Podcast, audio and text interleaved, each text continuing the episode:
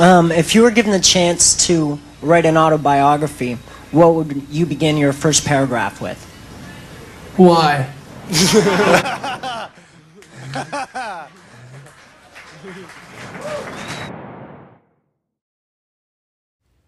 Hey guys, welcome back and thanks for joining me. I'm Sherry, your host, and you are listening to From the Dark Side podcast. This story is about the tragic life and death of a popular guy from the 90s. Shannon Hoon was the singer of Blind Melon, and they were all over the airwaves during that time.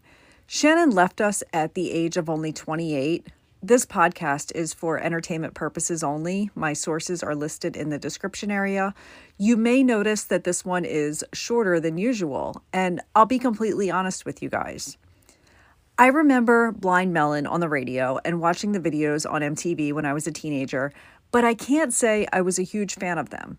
I really dug the interactions that Shannon had with Guns N' Roses. I remember seeing him in the Don't Cry video before he uh, got famous and wondering who he was. I usually cover true crime cases and disappearances, and it's rare that I do biography type of coverage. What I'm getting at is that I didn't really feel a connection with this one like I did when I covered Layne Staley and Dead from Mayhem. I think part of the reason is that I just know Shannon as the singer from Blind Melon and I dug their music when it came on the radio, but I never attended any shows or felt a personal connection like I did with the others. I can't read off my credentials here. My only connection is that I used to watch their videos and listen to their music on the radio. I never even owned their CD. I enjoyed learning about Shannon though these last couple weeks, and he was an interesting guy for sure. But I feel like I'm presenting it to you as an outsider, and for this reason, I almost trashed it, but I decided to release it anyway. This is the story of Shannon Hoon. I think of Shannon Hoon, and the first words that come to mind is hippie. He wore flannels and he frolicked in fields. He was like a free spirit. But I can't call him a hippie. Shannon himself said, I hate the word hippie. I hate a lot of people, and hippies don't do that. Richard Shannon Hoon was born the youngest of three children to parents Nell and Richard. Nell was a bar manager and Richard was a bricklayer. Now, Shannon chose to go by his middle name, so there wasn't any confusion between him and his dad, Richard, so I'll refer to him as Shannon. He was born in Lafayette, Indiana, but raised in a, nearby town called Dayton, and that's Dayton, Indiana, not Dayton, Ohio. This is a rural country area. His parents had to drive him 15 miles each way to school every day. Shannon, being a kid growing up in the middle of nowhere, spent a lot of time outside playing with his older brother and sister. Shannon was big into karate as a kid, often traveling to different uh, states for competitions. In high school, he was a member of the football team, the wrestling team, and he was a pole vaulter. His parents really had their hands full with this kid. Shannon was super popular and made a lot of friends. He grew up listening to the Beatles, Bob Dylan, and the Grateful Dead. In my opinion, he got a lot of influence from the Grateful Dead. He started dating a woman named Lisa Krause when he was just 17. These two would become a long term couple all the way up until his death. Shannon did get into trouble at times as a teen and had a couple of arrests. He was also known not to take any shit from anyone. Someone says something smart to Shannon, he'd fire right back. This was also around the time of his parents' divorce. This was like a pivotal moment for him. He went from being this jock type teenager to a rock and roller. Shannon graduated from McCutcheon High School in 1985. This was around the same time he was playing with a local band called Styff Kytten. They were popular as a glam metal band, but only really like locally, and Shannon had bigger dreams. So, Shannon moved to Los Angeles during his late teenage years. While in Los Angeles, he meets two musicians named Brad Smith and Roger Stevens. They decide to form a band. Two more musicians joined as well. Their names are Christopher Thorne and Glenn Graham. Shannon could sing really well, and he made the perfect frontman for the group. They got the name Blind Melon from one of the band members' dads who referred to pot smoking hippies as blind melons. There was someone else Shannon met in Los Angeles who was a megastar who helped Shannon get on his feet a man by the name of Axl Rose. If you know me at all, I'm like the biggest Guns N' Roses fan ever. I've been they've been my favorite band since I was 10 years old. Axl Rose is the singer for this band. So this is exciting for me to talk about. Axl Rose grew up in Lafayette, Indiana, the same area as Shannon and his family. Shannon's older sister was friends with Axl in high school, and she still kept in touch with him even when he moved to Los Angeles and got famous. So she reaches out to him and she says, Look, my kid brother just moved out there. He's trying to make it as a rock star. Just keep your eye on him if you can. Axl not only kept his eye on him, but invited him to live with him. This is huge for Shannon. Guns N' Roses in the 80s and early 90s were the beginning of their mega stardom. Shannon performed vocals on their hit Don't Cry, even performing in the music video. Shannon and Axl became good friends, and Shannon was Axl's shadow for a while.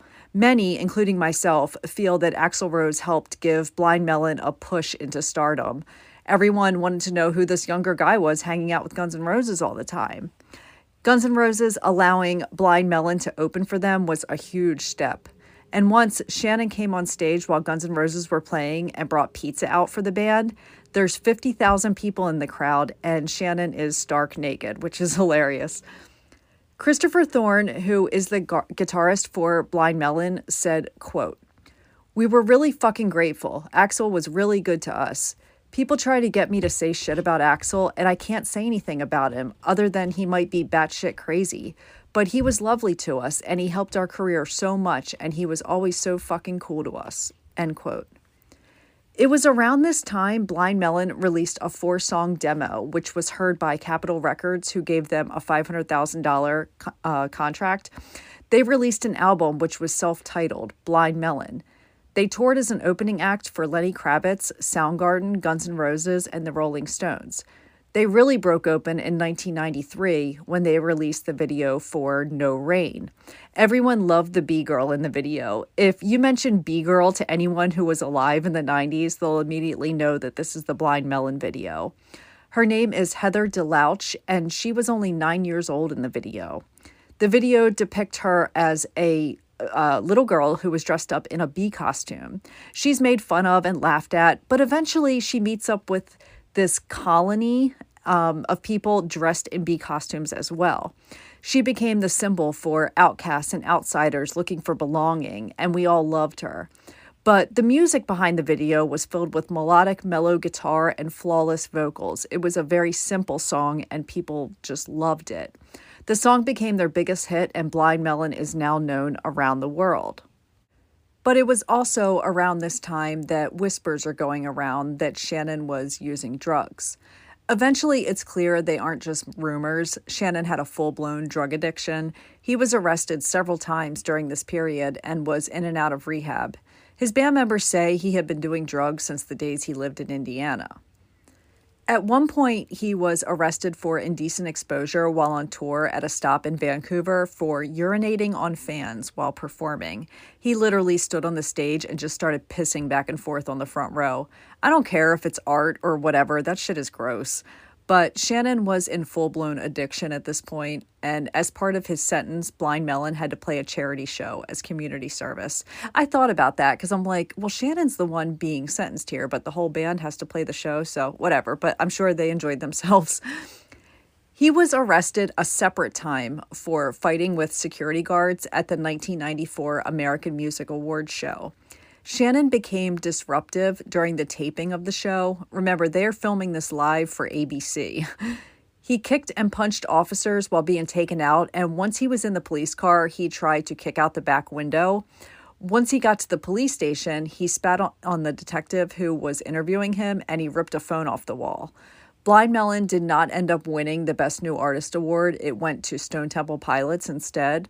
Shannon was charged with battery, two counts of battery on a police officer, one count of assaulting a police officer, resisting arrest, disturbing the peace, and for damaging telephone equipment. Blind Melon performed at Woodstock 94, and Shannon comes out wearing his girlfriend's dress and barrettes in his hair. I love this because back in 1994, society wasn't as progressive as it is now. Shannon was accepting of others and didn't give a shit what anyone thought of him. Just like Kurt Cobain, he wore a dress to symbolize a fuck you to everyone. He did an amazing job during this show, but he was taking like industrial grade LSD the whole time. He's clearly tripping hard. I watched the videos today and you could definitely tell, but he managed to nail the whole set. Shannon and the band went on tour in 1995. They've got a second album now entitled Soup. This one didn't hit quite the same for fans, though, but they're playing shows every two to three days and touring along just fine. Now, during this time, Shannon's girlfriend Lisa, who is now his wife, is pregnant and gave birth to their daughter Nico, Blue, in July of 1995. Shannon was ecstatic and was ready to be a dad to little Nico Blue. He knows he has to get clean and ends up going to rehab. He, for the first time, is serious about getting clean. The record label Blind Melon was a part of even hired a drug counselor to accompany Shannon everywhere. He didn't last long, though. Shannon kind of made it clear that he wasn't welcome there and it was really awkward having him around. They had a show in Houston at a place called Numbers on October 20th, 1995.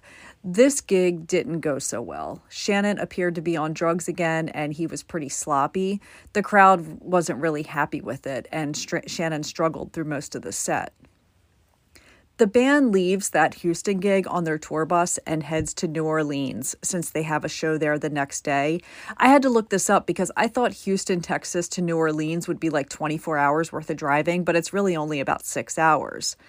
Shannon was said to have been doing cocaine the whole ride. And once they arrive in New Orleans, Shannon hops off the tour bus and starts walking the streets looking for more drugs. At some point in the night, he got back on the tour bus and climbed into one of the bunk beds and went to sleep. The next day, the band's sound engineer goes in and tried to wake him up for sound check for the show they were having that night, but Shannon was unresponsive. They call emergency services, and paramedics wake th- make their way onto the tour bus, and he is pronounced deceased. His official cause of death was cocaine overdose. He was 28 years old with a wife and a three month old daughter. Shannon's body was brought back to his former town in Indiana where he was laid to rest. Fans across the world mourned for him. It was a sad day in music. Shannon's music career was still early. He could have grown much bigger as a musician and gotten clean, and it's unfair that he's gone at such a young age.